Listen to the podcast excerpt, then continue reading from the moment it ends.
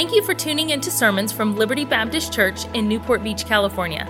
Our goal is to help you know God more and take the next step in your spiritual journey, no matter where you're at.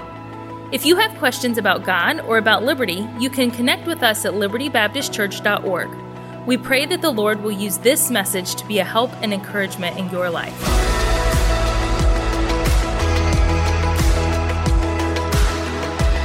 Take your Bibles, Mark in chapter number six.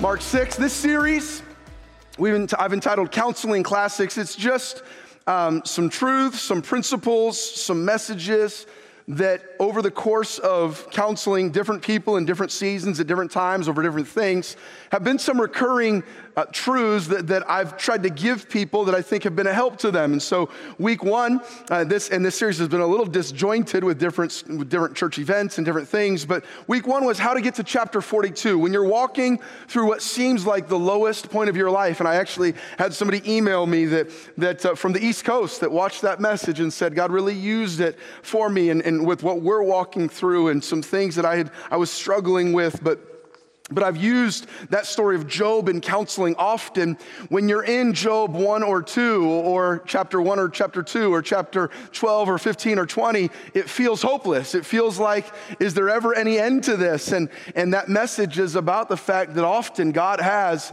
a Job chapter 42 on the other side, that we're in the middle of it. We could never imagine how that God could work all of this together for good, but God can and often does do those things. And sometimes the good that he works it together doesn't always look like what we thought it might look like, but the Bible does promise us that he will work all things together for good. And uh, if you remember the last time, the last message in this series, a few weeks ago on Sunday night, I preached a good Christian needs a, anybody remember, a what kind of memory? A bad memory. The Apostle Paul, forgetting those things which are behind. And, and I told you that we have to, uh, as we studied different writings of Paul and things that he said, we have to forget past failures because they lead to condemnation. Paul, Paul said, if any man be in Christ, he's a new creature. Old things are passed away. Behold, all things are become new. And, and we can, David said, he said, my sin is ever before me. And, and this, it can lead us to condemnation. And we said, forget past failures. Then I also said we have to forget past successes. They lead to complacency. Paul said it this way He said, I've not apprehended, I haven't already attained, but this one thing I do, I press. I press toward the mark for the prize of the high calling of God in Christ Jesus. Paul said, I'm not living on yesterday's victories. I'm not living on yesterday's manna. Now we rejoice in past victories, but we don't revel in them. They lead to complacency.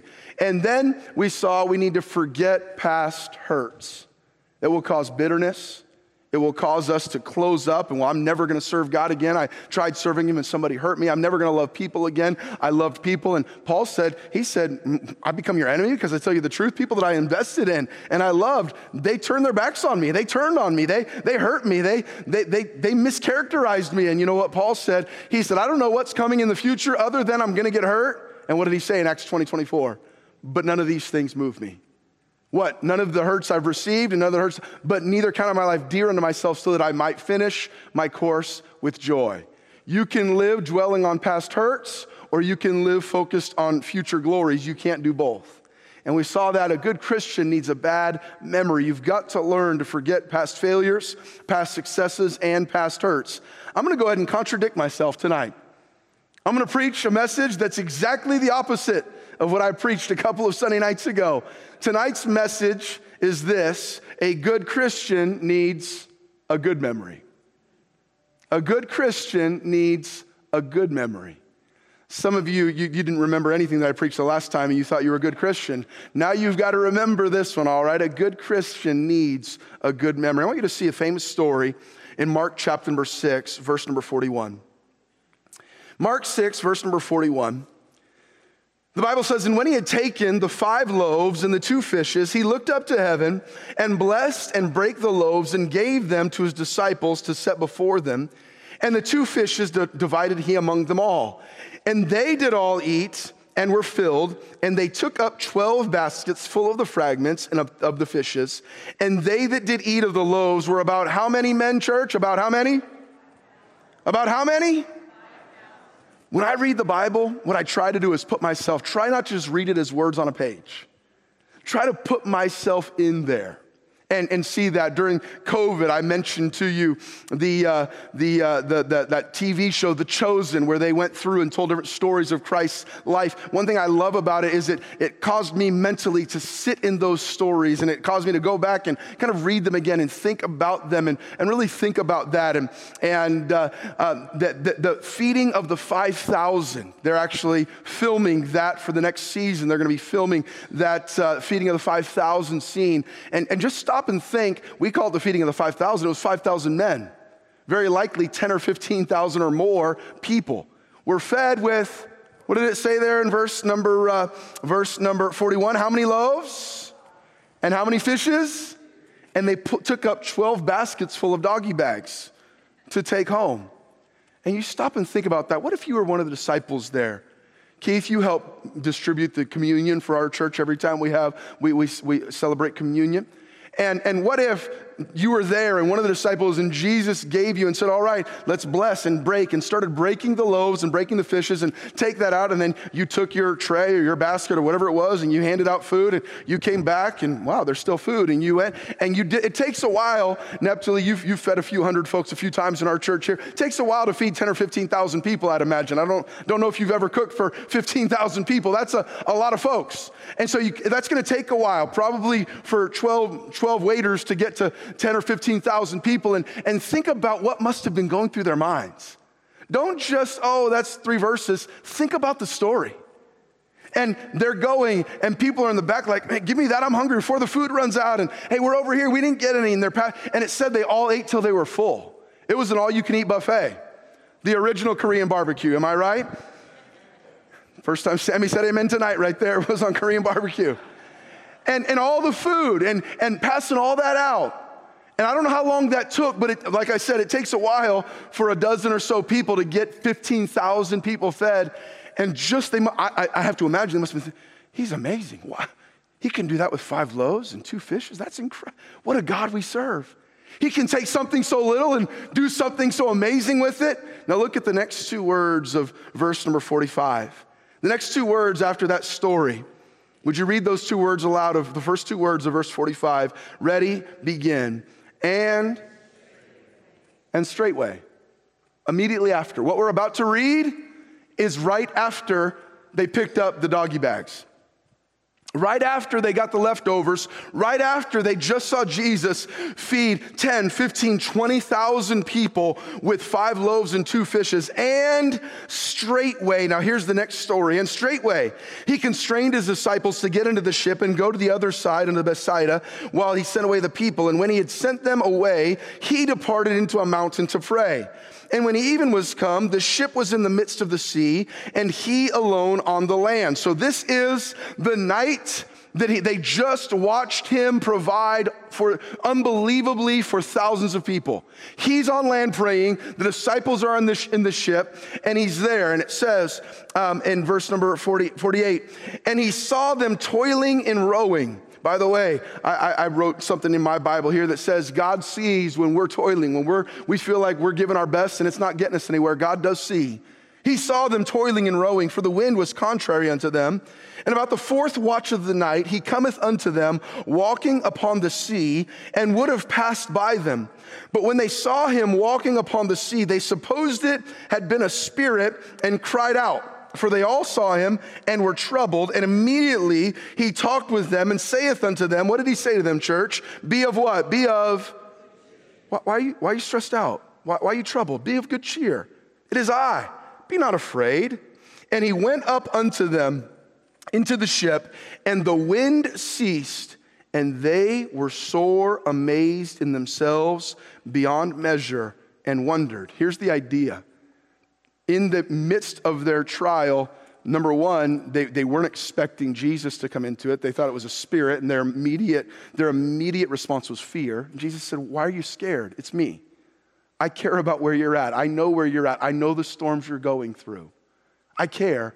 And then he stopped it, and it was this idea. They were so amazed and wondered. It's the idea of, that's not possible. How could it be? How could he do that? No, notice what it says. Would you read verse 52 aloud with me? 52, ready? Begin. For they considered not the miracle of the loaves, for their heart was hardened. A trial just a few hours later, they didn't, they, they were shocked that God could come through for them. Really, the idea here is they doubted that He had the strength to do it because they considered not the miracle of the loaves. What's, what's, what's He telling us here? He's telling us they had a bad memory. They didn't remember what Jesus had just done. And so, because of that, they didn't remember how he had come through just a few hours ago. So, because of that, they didn't think he could come through right then. And isn't that how we are so often? We get into today's trial and we don't consider the miracle of the loaves. We don't consider the ways that God has come through for us in times past. I want to give us three simple thoughts here. The idea of a good Christian needs a good memory. What does a good memory of, of God's strength in our lives, what does it do for us? Number one, I would suggest to you this a good memory keeps our hearts tender. What did it say in the last part of verse number 52? It said, For their heart was hardened.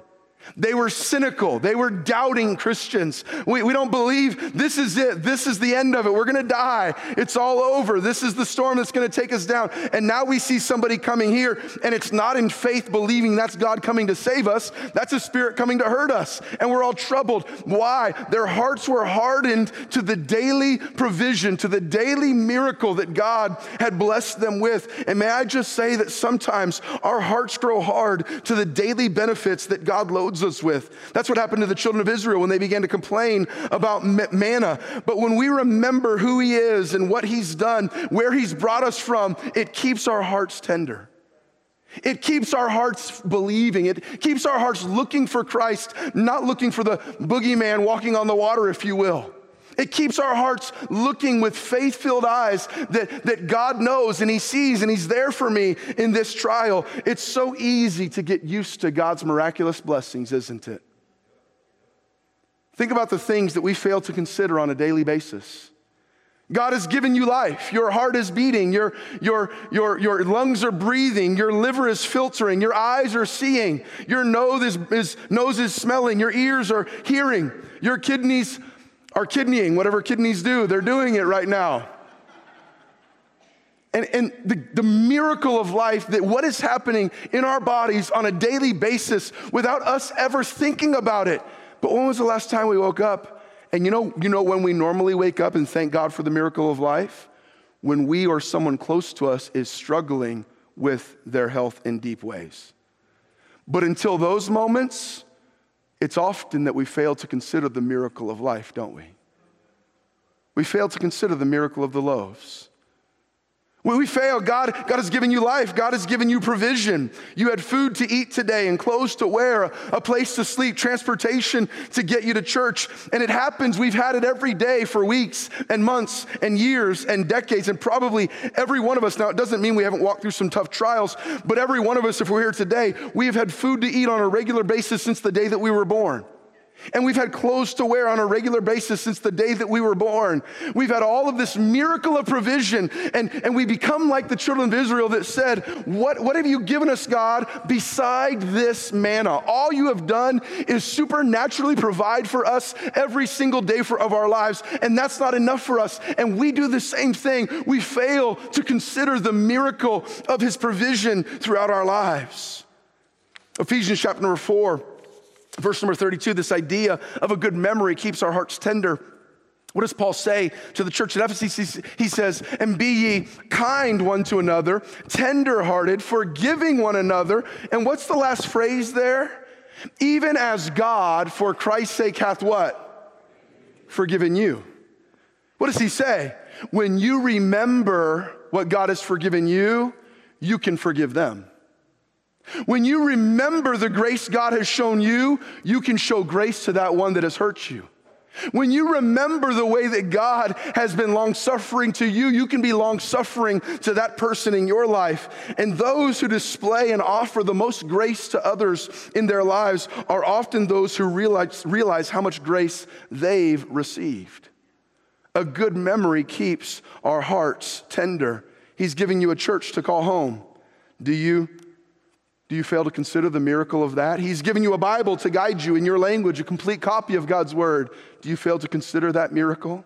He's given you his only begotten Son to die for your sins, taking your payment upon himself. He's given his Spirit to live inside of you, to comfort and convict and challenge you. Do we consider not the miracles? If we're not careful, like the disciples, we don't consider the miracles that are around us on a daily basis, and our hearts get hardened. And we don't believe whatever we're facing today that God can come through today because we fail. It's what happened to them. They're in the boat. We're not talking about months later, Steve. We're talking about hours later. Hours later, thousands were fed with five loaves and two fishes. Hours later. And the next trial they faced, God forgot us. Their hearts were hardened because they forgot how He had just come through a few hours before. Have you been there? Has that been you and has that been me? Of course it has. God is so good to us day in and day out that we fail to recognize his blessings and his benefits, and our hearts are hardened. I want to challenge you. Take time this week to consider his goodness in your life, to consider the gift of salvation. The psalmist said, Restore unto me the joy. What does that mean? We can forget and lose the joy of his salvation to us. But a good memory keeps our hearts tender. Consider the gift of salvation. Consider the miracle of life. Consider the gift of provision. Consider the gift of God's word in your, in your mother tongue, in your language, in, in a complete copy. There are many, many languages around the world that do not have a complete copy of scripture in their language. And you and I, we have a plethora, uh, probably in our homes, we have five, ten Bibles to, to each person in our home. Don't fail to forget the miracle that that is, that God would give that to us. Number two, number two, a good memory reminds us that God is still able. A good memory keeps our hearts tender. A good memory reminds us that God is still able. Turn to Mark 8, turn two chapters over, if you will. The disciples encouraged me because they were really dumb sometimes, like me. I want you to see it here. So now we're, we're maybe uh, weeks or months away from the 5,000 being fed. We're not that far away. They've seen the 5,000. They've seen him calm the, so- the storm on the seas. He's quieted the storm. They've seen him heal people. They've seen all kinds of miracles. And I want you to see this. This is interesting. Chapter 8, verse number 6. Mark 8, verse number 6. And he commanded the people to sit down on the ground, and he took the seven loaves. Okay, we've got seven loaves now and gave thanks and brake them and gave his disciples to set before them, and they did set them before the people. And they had a few small fishes, and he blessed and commanded to set them also before them, so they did eat. And were filled, all you can eat buffet again. And they took up of the broken meat that was left seven baskets this time. And they that had eaten were about how many? About how many? 4,000. This is a different story. Different place, same unbelievable miracle. It's kind of like probably they're thinking, wow, okay, and I remember this. Maybe they're talking about, I, I would think, you, I remember this last time this happened. And remember, we got into a trouble on the, on the boat and we, we failed and we doubted him. Hey, guys, let's not th- let that happen again. They're not, surely, surely, they're not going to let that happen again. I want you to see it. Look at verse number 10. Verse number 10, what are the first two words? Verse number 10, ready? Begin. Feels like I'm in like in a rerun here. And straightway right after the feeding of the 4,000. And straightway he entered into a ship with his disciples and came into the parts of Dalmanutha. And the Pharisees came forth and began to question with him, seeking of him a sign from heaven, tempting him. And he sighed deeply in his spirit and saith, Why doth this generation seek after a sign? Verily I say unto you, there shall no sign be given unto this generation. And he left them, and entering into the ship, again departed to the other side. Now the disciples had forgotten to take bread, neither had they in the ship with them more than one loaf. Whoever was in charge of, of whoever was the chef of the disciples, whoever was in charge of the groceries, whoever's job it was to make sure they had food to eat, he, he was probably tired from feeding 4,000 people and he forgot. They had, they had one loaf. And I don't know about you, but if you're with 12 or 11 of your closest friends, one loaf of bread isn't going to be enough. So they come on and they didn't have more than one loaf. And it says here, and he charged them, saying, Here's Jesus gets on the boat. He's just dealt with the Pharisees. He's thinking about eternal things. He's thinking about, uh, he's thinking about this generation that doesn't want to trust him with faith. They want to see a sign. They have no faith. He comes and he says, he charged them saying, Take heed. Hey guys, listen up. You guys got to be careful. You're going to deal with these guys like I do. Beware of the leaven of the Pharisees and of the leaven of Herod. Be careful, guys, of that wrong thinking that has crept in and infiltrated that leaven, a small thing that has infiltrated an entire group of people. Be careful of that leaven. Now, look what happens in, in verse number 16. And they, Jesus speaking very eternally, very spiritually minded, and they reasoned among themselves, saying, It's because we have no bread. He knows. He knows we forgot lunch because Jesus speaks using the analogy illustration of leaven. Jesus is talking about great spiritual matters. And, and one of them, he says, Hey guys, be careful of the leaven of the Pharisees, be careful of the leaven of Herod. And they're like, Who told him? Who told him we forgot the bread? He knows. He knows we don't have the food. Hey guys, we're not gonna, we're, it's not gonna happen. We're, we're, we're, gonna, we're gonna starve to death. This is it. This is right after the feeding of the 5,000, 4,000. Look at what it says in verse 17.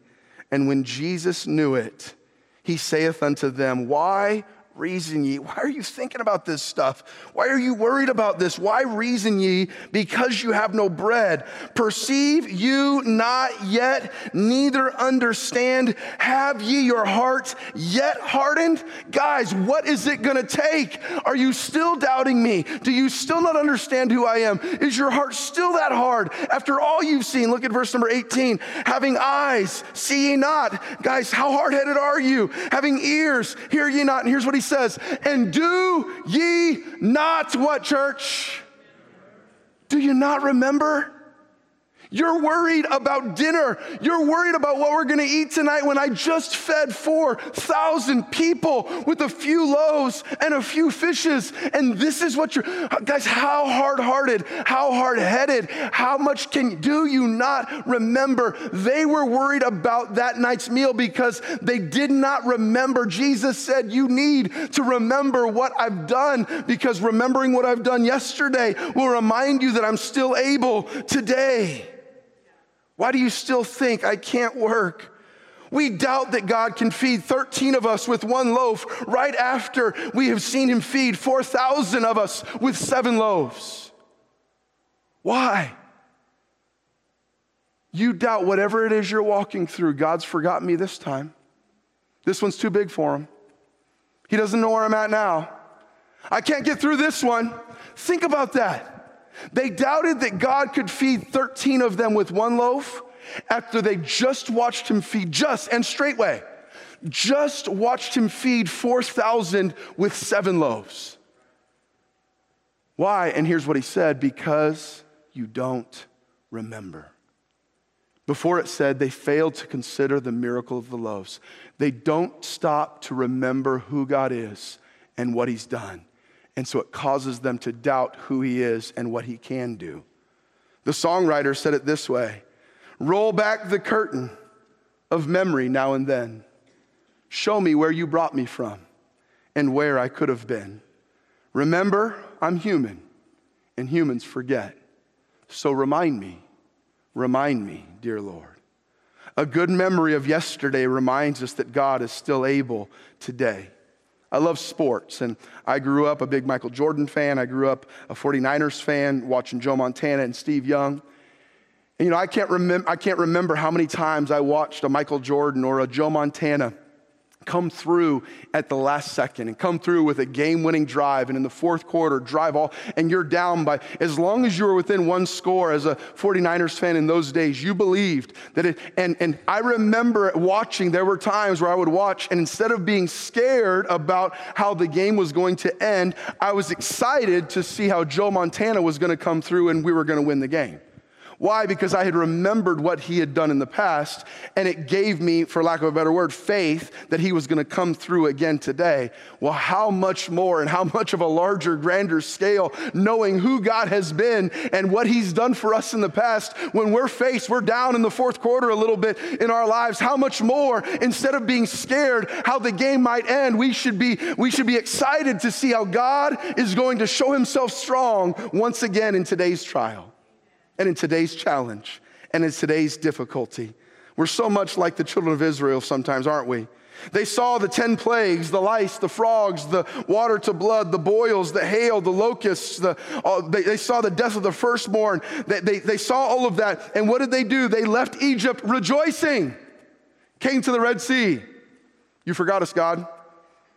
You're going to kill us out here because there weren't enough big enough cemeteries in Egypt. And then God opens up the Red Sea and they walk over on dry ground and they get to the other side.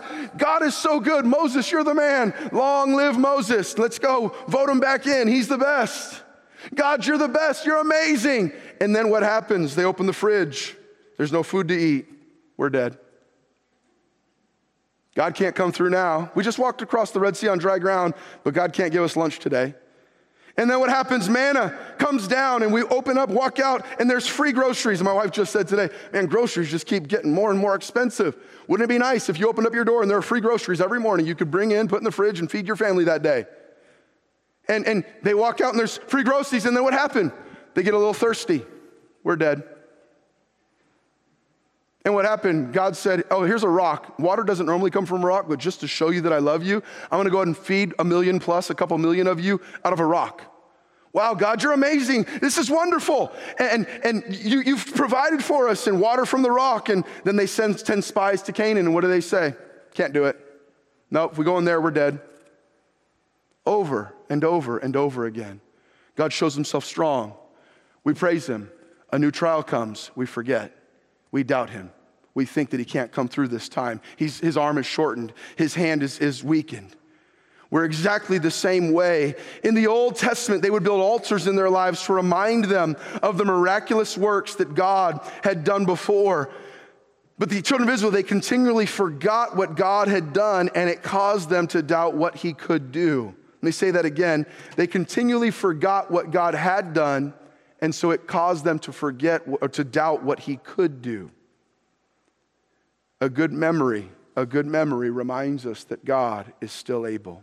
We need to build some altars, some signposts, some memory markers that we can look back on and remind us that God is able. It doesn't mean you won't come to a Red Sea, but when you come to a Red Sea, don't forget the 10 plagues. And it doesn't mean that you won't come to a time of, of need and, and not having a provision that you need, when you come to that time of need, don't forget the crossing of the dry ground of the Red Sea. And it doesn't mean there won't come a time where you're a little thirsty, but when you're a little thirsty, don't forget the, the manna that he provided for you every day. And it doesn't mean that there won't be some big enemies in your life to, to conquer and to step out by faith. It's going to be tough. But when he calls you to go into Canaan, don't forget the water from the rock. It doesn't mean that you're not going to find yourself on the Sea of Galilee with the storms raging high and you're toiling all night and rowing. You're giving, you're spent, you're exhausted, you're scared. You've given everything you have, every ounce of energy you have, and, it, and all hope seems lost. But when you find yourself there, don't forget to consider consider the miracle of the loaves. A good memory reminds us that God is still able. And then, lastly, a good memory of yesterday lightens the burdens of today. A good memory of yesterday lightens the burdens of today. It's so easy to only focus on the trouble that is right in front of us, isn't it? Completely forgetting all that He's done in the past. But if we'll remember yesterday's manna, yesterday's deliverance, yesterday's miracles, it will bring today's trials into perspective. A good memory of yesterday lightens the burdens of today.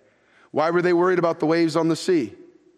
Because they didn't think about what God had just done a few hours earlier.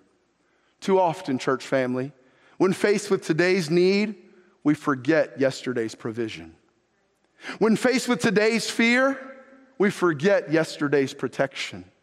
When faced with today's unknown, we forget yesterday's providential leading. When, for, when faced with today's loneliness, we forget yesterday's presence of God. When faced with today's shortfall, we forget yesterday's overflow. When we faced with today's uproar, we forget yesterday's peace. When faced with today's doubt, we forget yesterday's faith. When faced with today's hurt, we forget yesterday's healing. When faced with today's disappointment, we forget yesterday's blessing. When faced with today's enemy, we forget yesterday's victory. When faced with today's heartbreak, we forget yesterday's comfort. We're so prone to do it, aren't we? And straightway. And it wasn't just once feeding of the 5,000 and straightway, feeding of the 4,000 and straightway. As soon as they had seen what we would call one of the most amazing miracles in the history of the world, straightway they forgot. By the way, one of the greatest miracles in the history of the world is the fact that God would save your soul and mine. And yet, and straightway, oh, yeah, He can do all of that, but He can't meet my needs today. He can't come through for me today. I doubt what he can do for me today and tomorrow. He, he maybe, he maybe, he's maybe forgotten me this time. Spurgeon said, We're prone to engrave our trials in marble and write our blessings in sand. That's why I preached a good Christian needs a bad memory. We need to forget some of those trials of the past, but we need to remember the blessings and the provisions. We, we, what we do is we remember how people have hurt us, but we forget how God has healed us. What we need to do is remember how God has healed us and forget how people have hurt us.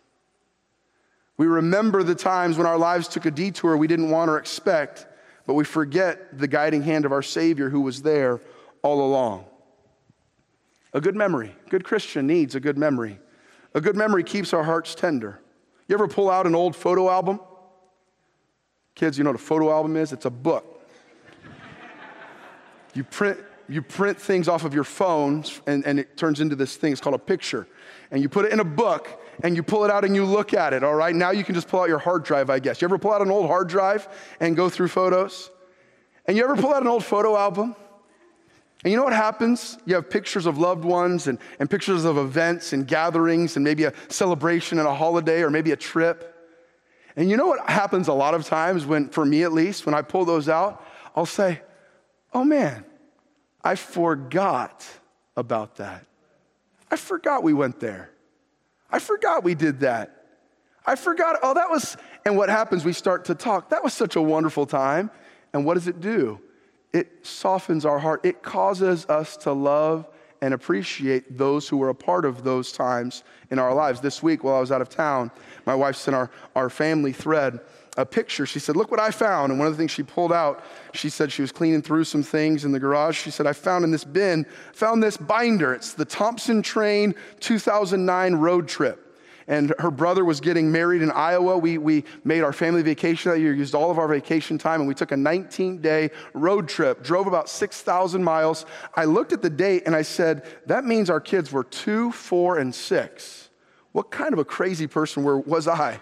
We took a two, four, and six year old on a six, and we had a blast, by the way. I have no idea how we did it. We didn't let them watch uh, movies the whole time. They, they got to watch one movie each day. And I was looking at our itinerary. We were driving like 10 to 12 hours a day. Like, what were we thinking? We were idiots.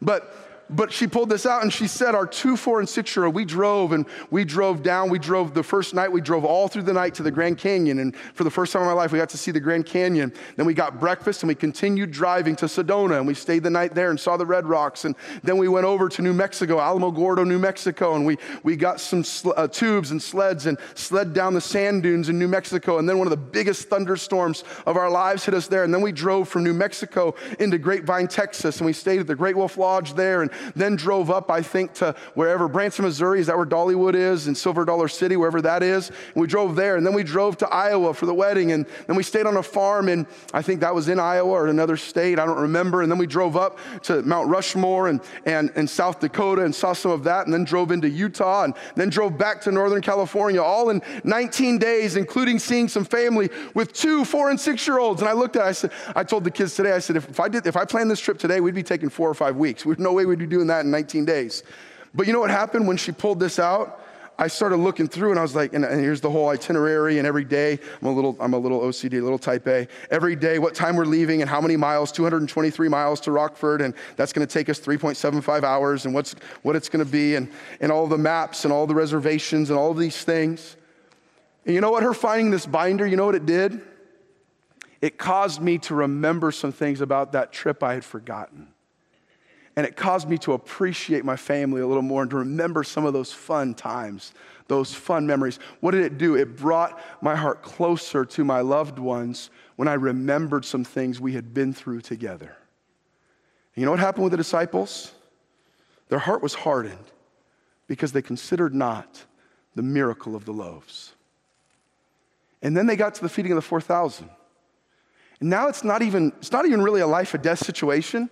It's not that the waves are, are crashing all around them, they just didn't have a lot of food. They only had one loaf. And what did Jesus say?